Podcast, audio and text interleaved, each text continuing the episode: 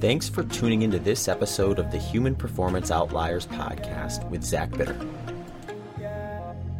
All right, folks, welcome back to another episode of HPO. And on today's show, I am going to first give a bit of an update into some future guests and some topics that I'll be diving into for some future episodes, as well as doing a dive into kind of how things went for me at the Tunnel Hill 100, which was kind of a, an exciting event for me, mainly because it was a kind of return to racing after an injury. And for those who've been following me or following me for quite some time, I've been really fortunate with injuries. So I just haven't had to navigate these waters in any big way historically throughout my ultra running career.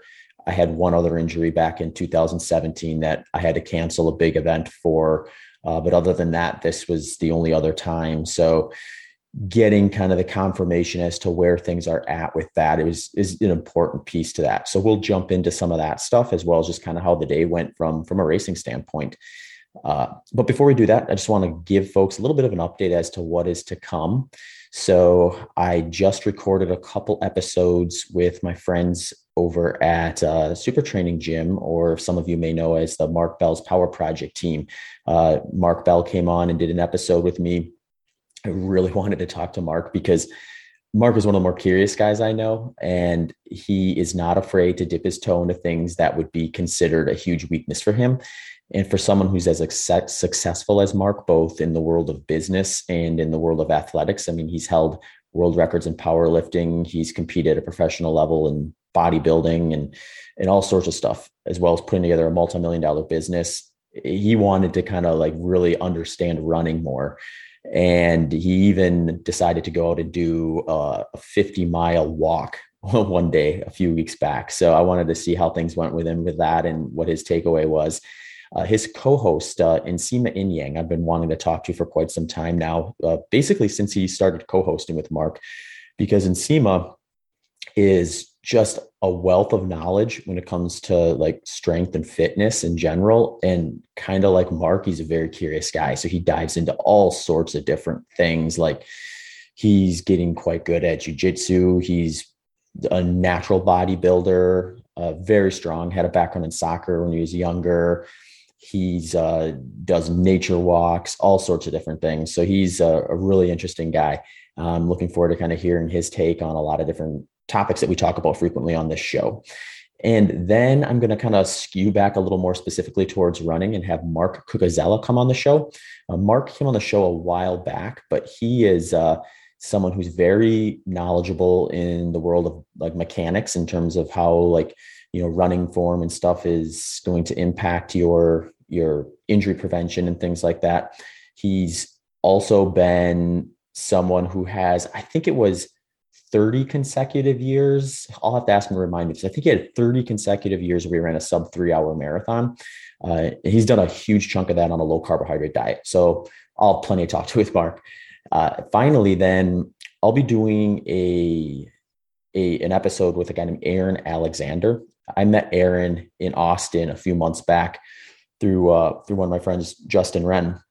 And Aaron is just really dialed in to like the way the body moves. So whether it's strength, running, whatever activity you're doing, he's just a wealth of knowledge in kind of what you're maybe going to have to fight from an uphill battle by doing an activity at, at a high degree uh, and what to maybe do about it and things like that. He's worked with uh, some big names in uh, in in athletics and as well as like celebrities.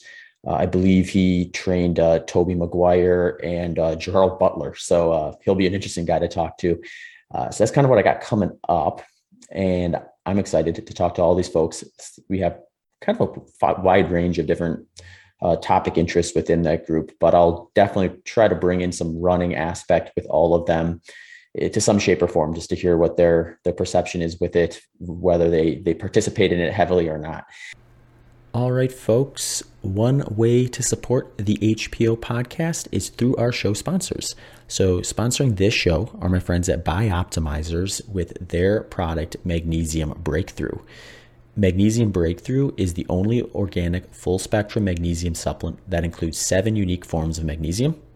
There are actually seven unique forms, and if you're looking for the calming, sleep enhancing effects, getting all seven of them is the best way to do it. I'll take two of these before bed at night, try to make sure I get a calm night's sleep.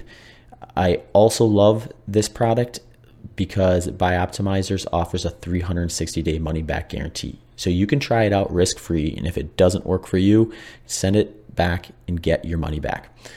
Uh, if you're interested, head over to bioptimizers.com forward slash human and enter promo code human10 that's human10 for 10% off your next order.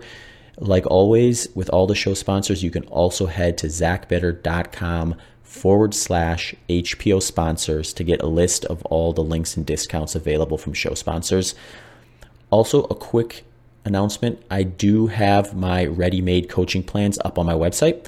So if you are getting ready to target a race either in early 2022 or somewhere down the road, and you need a little extra guidance following my training philosophy, you can head to my website at zachbitter.com and check out some options that I have from five kilometers all the way up to 100 miles, regardless of whether you're a beginner, intermediate, or advanced. I got some options for you. So this race was important to me in the sense that it was going to be my first kind of major test, I would say, from just my goal activity standpoint as to how well my ankle is doing from a progression standpoint. I was pretty confident this was going to go well because I did put it through a pretty rigorous training buildup. Uh, so with that came a lot of confidence that it wasn't going to be a, an issue on the day or flare up. But what I was kind of the most interested in is how is it going to respond post run because when I originally heard it, it didn't actually bother me at all on the run that I did it and presumably injured it on. Uh, it was really like after it, it started to lock up, tighten up, swell up the next, swelled up the next day, and and you know then I was like looking for all the solutions and stuff after that at that point. So uh, knowing after the race, like how is it going to respond versus the rest of my body? Now, running 100 miles has a certain amount of uh, impact on your body no matter what. So there's going to be sorenesses, aches, and pains uh, in all sorts of areas in your lower body after the race. But I wanted to kind of pair that up with, well, how's it doing compared to my left ankle? How's it doing relative to other areas of my body? Was it a point of weakness, a point of strength, or neutral? And and really tease out some of the stuff and kind of test what have I been doing that's been proactive or or maybe not working in terms of taking steps in the right direction with that. So that was a big goal. Another goal was just to take a big swing. So in 2018, I ran this race and, and ran 12 hours and eight minutes there. Uh, I was happy with that result, but I also knew when I kind of reflected on the race looked at where my splits kind of played out and how everything really went, there were some correctable mistakes that I could probably save some time on. So my thought was if I can produce a similar effort as I did in 2018, but without the mistakes, I should be able to take a good chunk of time off of that. And since I'd already ran 1208, I didn't really see a whole lot of value for me personally to just kind of go out there and and target something maybe a little less aggressive. Uh, so I kind of went for it. I think this course, or went in thinking this course was possible to go under 11 and a half hours on. I still do think that. Uh, but it's a very aggressive goal for me to do that. So a lot of things had to go right. I had to be really precise with pacing in order to get that goal. And I really couldn't make any major mistakes or have things uh, not pan out the way I expected them in order to hit that goal. But I was okay risking having a bad day in order to try to get that you know that higher end performance goal there. Uh, so that's kind of where i went in or what my strategy was kind of thinking uh, in terms of pacing at the start. And then ultimately just outside of the ankle health and durability just confirm where i'm at where i need to go. So this has been a really light racing year for me and it's kind of been paired up with a really light racing 2022 just due to all the covid measures and things. So I kind of wanted to get a little bit of a, you know, baseline as to like where am I at from a racing standpoint and what have I lost without the frequency of racing that I would normally have that I'll need to kind of tune up on or relearn or remind myself of and that sort of stuff. So uh, I wanted to kind of have a performance where I could say, okay, here's where I'm at, and this is where I want to be, and these are the steps I need to do to kind of close that gap. Uh, so that was kind of my thought process heading into the race.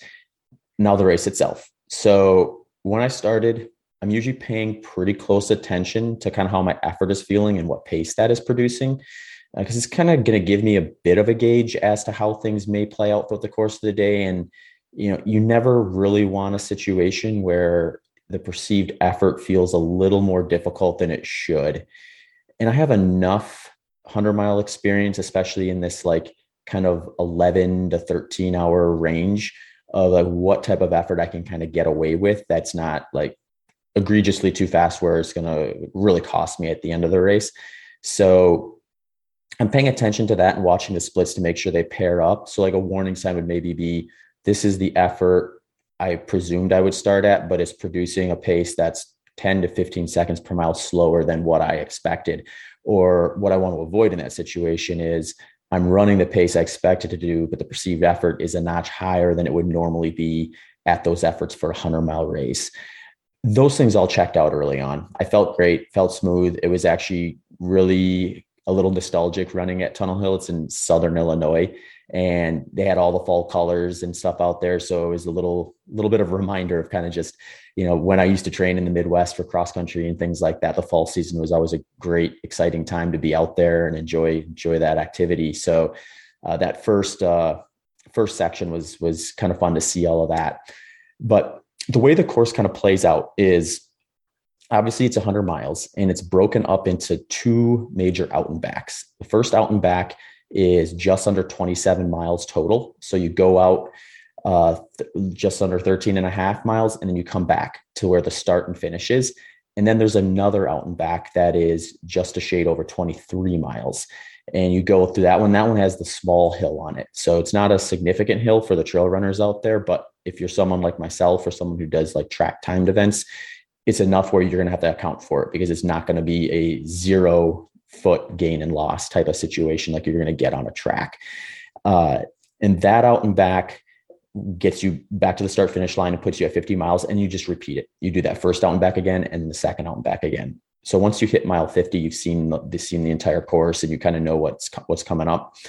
So I felt strong through that first out and back. Didn't have any reason to really adjust race strategy or anything like that. Felt very strong going up on that second out and back. And then coming back down the hill, I felt like maybe I wasn't going quite as fast on the downhill section as I would have liked. But I'm also trying to pair that with the the relative position in the course that that is at. So that's between 40 and 50 miles. And, you know, when I ran my best 100 miler, I felt the worst at mile 40. So I'm trying to be like mindful of like, am I doing the right things? Uh, am I, am I getting, is my nutrition and hydration going well? Are all these things kind of checking off? And is this just like, uh, do I stay the course or throttle back? I didn't see any major signs at that point that I should be kind of pulling back on my on my pacing or strategy in order to you know salvage a, a, slower than expected time but still my best day for that particular event when i got through the halfway point i split five hours and 47 minutes so i was pretty happy with that split uh, you know that would put me right around 11 and a half hour pace if i was able to even negative split um, which was kind of the idea going in the goal was to obviously run for an aggressive time but when i'm targeting an aggressive time I think it's even that much more important to be dialed in on an even split approach or slightly positive or slightly negative. So like when I say slightly, I'm talking like a few minutes. Uh, and I think really like that's the only way to do it in a way that is going to really maximize that if that is your true peak potential. So if I determine going in, I can go say 11 and a half hours, but not a second faster, then I don't want to be splitting that first half any faster probably than like a 540 545 or i'm sorry 5 yeah 540 545 um or it's just probably going to pay it back in the back end of the race so i was pretty happy with that split i felt decent i actually feel like i felt a little better than i did in 2018 through the halfway mark so at that point i was thinking to myself all right I should be able to maintain, you know, a pace or effort that's going to get me, you know, faster than I arrived at the finish line in 2018. And and that was kind of reassuring. So then I headed out on head back out on the um on this that first out and back for a second time. And my pace and effort slowed during that next out and back, but not to like a major degree that I expected that I would blow up, but enough that I started to think like, all right, I could probably still get safely under 12 hours. Um, but 1130 or under 1130 is kind of off the table at that point. But it didn't feel like it was going to be like something where I blow up so drastically that I like, you know, lose, lose chunks of time at the end. And uh, that kind of basically continued through that entire out and back. I felt really strong actually for about a section between maybe 65 and 75 miles. And, and that was kind of reassuring because then I'm thinking, okay, this last out and back, I just need to really focus on that. I'm at that point in the race that I really like to get to, which is within the range of my long run that I'd done for building up, because then I can kind of like switch my mind from I'm running 100 miles a day to I'm just running one more long run. Let's get one more quality long run in the books here. Uh, so that's kind of where my mind was going at that point. However, the final out and back proved to be the biggest challenge for me on that day. So I ended up running that second out and back, which was about 23 and a half miles about an hour slower the second time than I did the first time. So that is a massive positive split for those who are kind of wondering how that usually plays out. In a perfect scenario, like I run that as fast or maybe a little faster than the first time. Uh, if I had a race like I did at the Pettit Center in 2019, that's how that would have played out. And the reason I like this course for that is because you do get that slight downhill on the way back down. So it's really even that much more conducive to closing strong that last 11 and a half to 12 miles when you're kind of reversing and coming back to the finish line for the final time. But I just, I just had a, the worst time running. Like the, I was, I was running a lot of nine minute miles and it just felt like there was, you know, my legs were, my legs were just toast. So, um, the next question then is like, what do I do about that? Uh, it's 100 miles. So we're always guessing to a degree, and it's likely never one thing. But there are a couple things that when I'm reflecting back on this, and just now that I have the knowledge of how my body felt throughout the day, what I think I will want to be doing for my next 100 miler that I target a pace or a goal time that aggressive, or what I should be doing. And the two things that I've kind of pinpointed is I might have just needed a bit more volume days, like higher volume days to kind of hold up for the duration of 100 miles or feel like I had the strength and the ability to like just maintain good form and stay mentally optimistic about what I was about to do uh, for a little bit longer. So, like, whether that means just getting a few more long run days out there or another round of uh, like maybe another three or four week block of long runs I think that may have really helped me kind of close that gap a little bit and it, the wheels wouldn't have come off quite as drastically. The other thing that I think is probably the bigger piece to the puzzle, though, is just doing some tune up races. So I had a similar situation to this in 2017 where I got injured in the spring around April and took off a couple months essentially and then started to kind of build back up and just targeted a race, did a full thorough build up, no racing. And then I did the Javelina 100. And it, it played out similarly in that I was struggling the most at the end. I didn't blow up quite as badly there as I did here, but it it was the same kind of like mental and physical feel afterwards where it seemed like I just needed to have a couple more tests that were going to be a little bit longer than my standard long run uh, but not quite 100 miles. So doing some 50 milers or 100 kilometer races uh, would have been maybe something that would have gotten me a little sharper and a little better able to tolerate that back half of the race itself. So I think that's probably going to be my next step forward. Will be doing some shorter ultras and getting a few of those under my belt, and then target another fast hundred miler. So that is typically what I do do. When I'm in a normal year. So anything but 2020, 2021 now, and then 2017. The rest of those years, you know, I would do like 50 milers as tune up races leading into the event itself. There is some there is some value in talking about kind of how you should structure that though, because I see this go wrong a lot too. You're definitely taking some risks by doing that because if I'm in a training block and I want to get certain amount of training and I'm looking for certain markers in certain workouts to get done before I arrive at the starting line of a goal race, doing something that's a 50 miler or 100K is going to likely take some training off the table. So it has to square with that. So I like to put it during the phase of training, usually where I'm focusing mostly on race goal intensities and a lot more low intensity volume than I am speed work and things like that. Uh, because it's just going to impact those type of workouts much less than, say, if I had to do like short intervals three days after a 50 mile or something like that, which for me would be a recipe for injury. uh, but anyway, like finding like some races like that and then holding yourself accountable not to going all out this is the biggest potential error there. You put yourself in an event scenario, they line everyone up and they start everyone and it's I mean it's a race. So there are people there who are going to be trying to maximize their potential and it might be their A race. You have to stay true to what the goals are and for me that's usually kind of keeping it around 80% of what I think I'd be capable of or just taking it a notch down of what I think I could do if I had to in an event like that, but doing a couple of those leading in and if you can do that, I think those are a really good strategy uh, to kind of get that that type of structure. There are ways to kind of hack that a little bit if you're a little nervous that once that race starts, you're gonna like just go all out because I mean some people are like that. They just, you know, when they're at a race setting, it's like all or nothing. I'm I'm going for it. I can't hold back.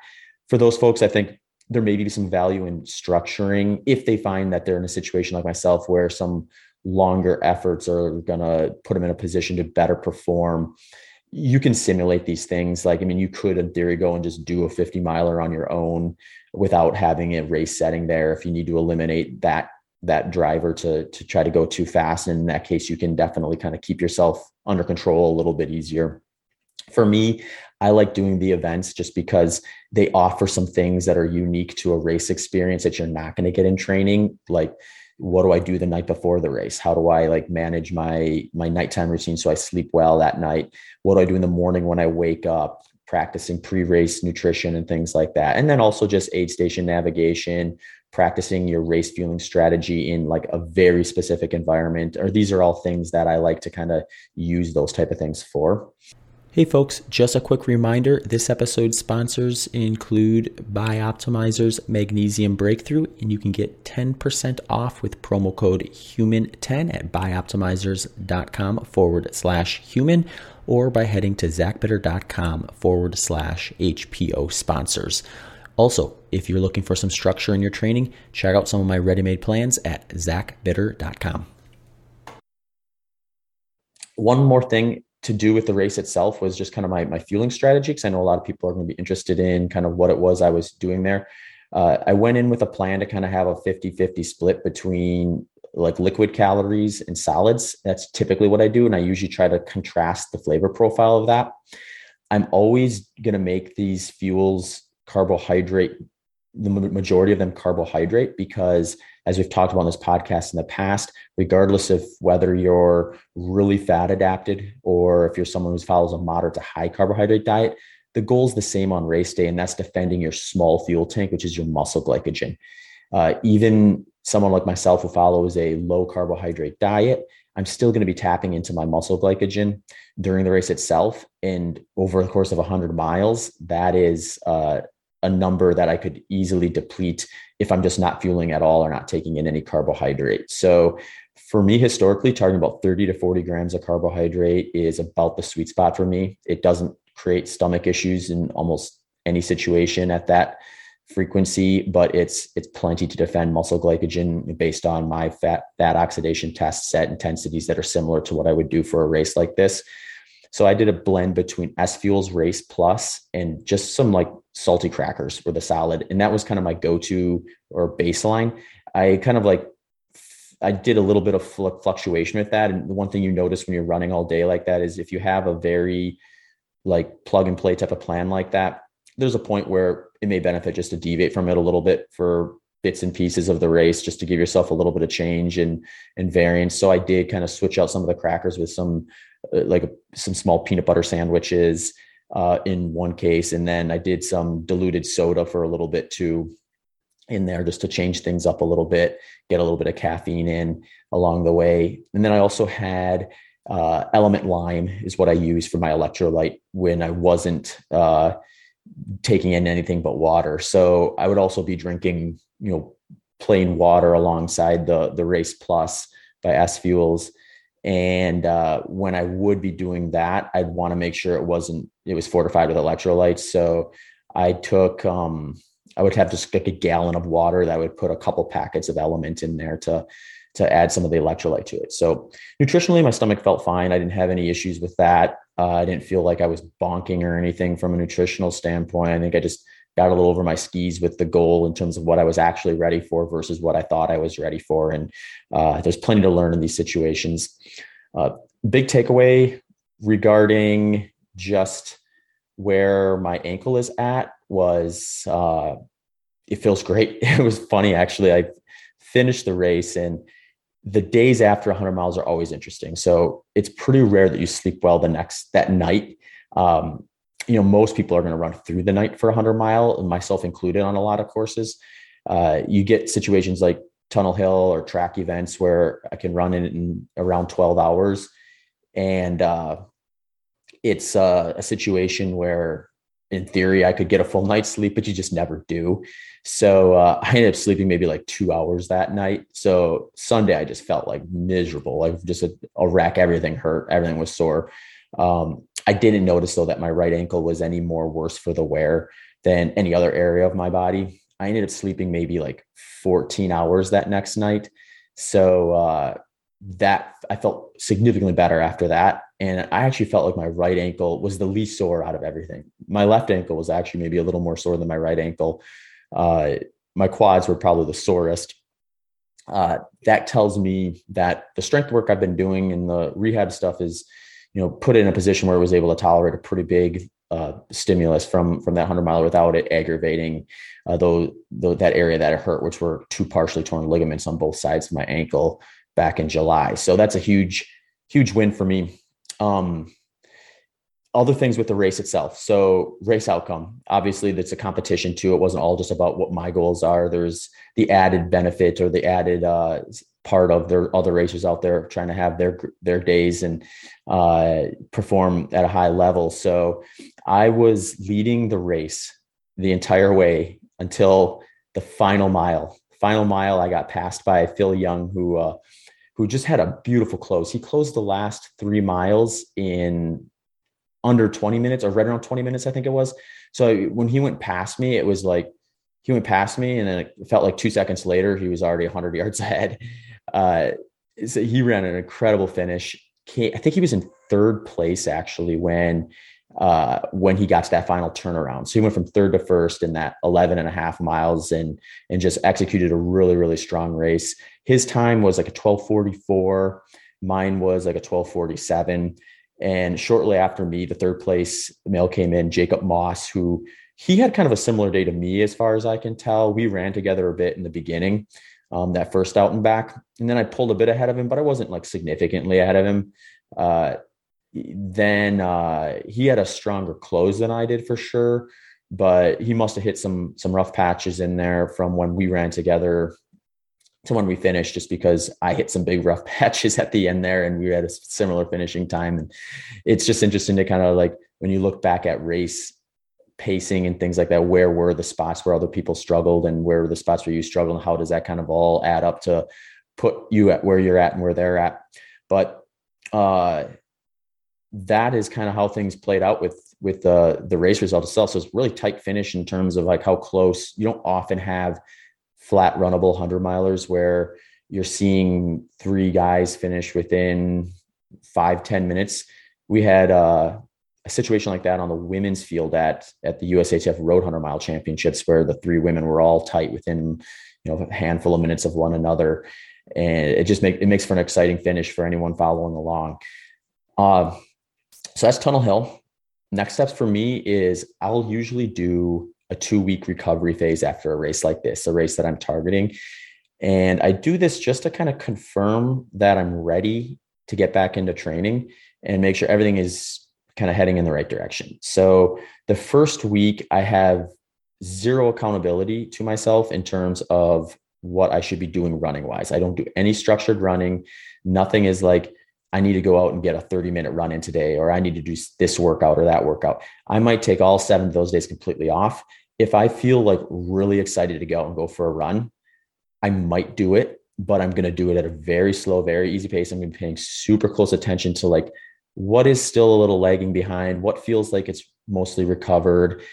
And then I'm also paying attention to my mental state. Is this exciting? Does this does this feel like I want to be out here or do I feel like I'm forcing this?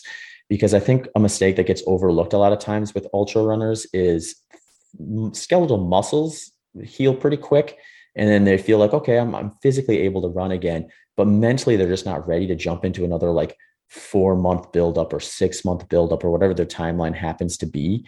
So getting into that too early can put them in a position where they get halfway through their next training block and they're just not mentally like as excited to go through the rigors of the training again and then they can't really go back and give themselves an extra couple weeks to start they're kind of like stuck in this this gray area at that point so i'm paying close attention to that uh, the second week I might start adding a little bit of structure, but it's going to be very low structure. It's going to be super low volume, probably no intensity on the running side of things. I might start introducing some strength work, uh, things like that, just to test things out. But they're going to be really, really small goals, just enough structure to make it feel like I'm starting to kind of like try to answer some questions through the act of running. Now, if I do that and go out for, say, that first run, and it's just, I'm starting to, I'm not really mentally with it. I don't really want to be out there yet. And physically, I'm still a little, little tight, a little sore in areas. Then I might do a whole nother week like I did in that first week and just revert back to no structure, take another week off, let my body, my mind really refresh. It's really rare that I need to revert back by that second week. Historically, it's always been like, you know, a few really easy running days in there you get an idea of like what's what's strong, what's still weak, uh, what you maybe need to focus on for that next build up and things like that. And the excitement starts to really build by the end of that second week. And by the third, I'm usually really excited to start putting the pieces together for a gradual build up into whatever's next. And I think sometimes if you don't do a gradual build up, it's where people get into trouble with only two weeks. If you're like, I'm going to get right back into it and start training like relatively high volume and add some intensity on that first week back, I think that's probably a little too, it'd be too aggressive for me anyway. So I'm usually pretty mindful of still having a really reduced volume and intensity framework in that that next week back after that. So that's kind of the, what my timeline is looking like right now.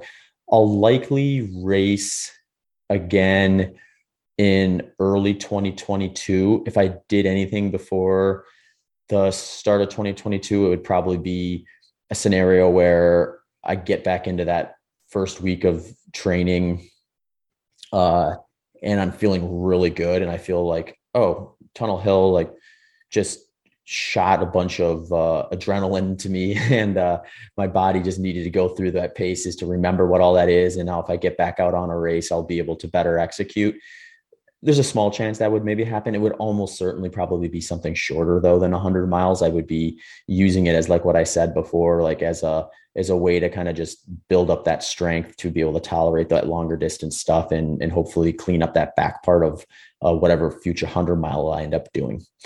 But that's what I got for that. So uh, if you are interested in anything that I did not cover, feel free to shoot me a note on my social media channels or reaching out to me via email, all that stuff can be found in the show notes. But otherwise, everyone have a great holiday season and enjoy whatever races you got on the calendar. Thanks for tuning into this episode of the Human Performance Outliers podcast with Zach Bitter.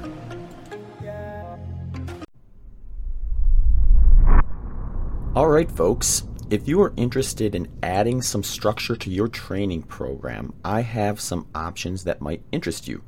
Over on my website, zachbitter.com, I have a wide range of ready made plans that have options for beginners to advanced endurance athletes. I also have personalized plan options where I will cater a plan specific to the event you are preparing for and your personal schedule and training availability. You can also access a variety of add on options from email collaboration to consultation calls to help guide you through your training and nutrition needs. You can access these with or without a formal plan. So head over to zachbitter.com and let me know what you think.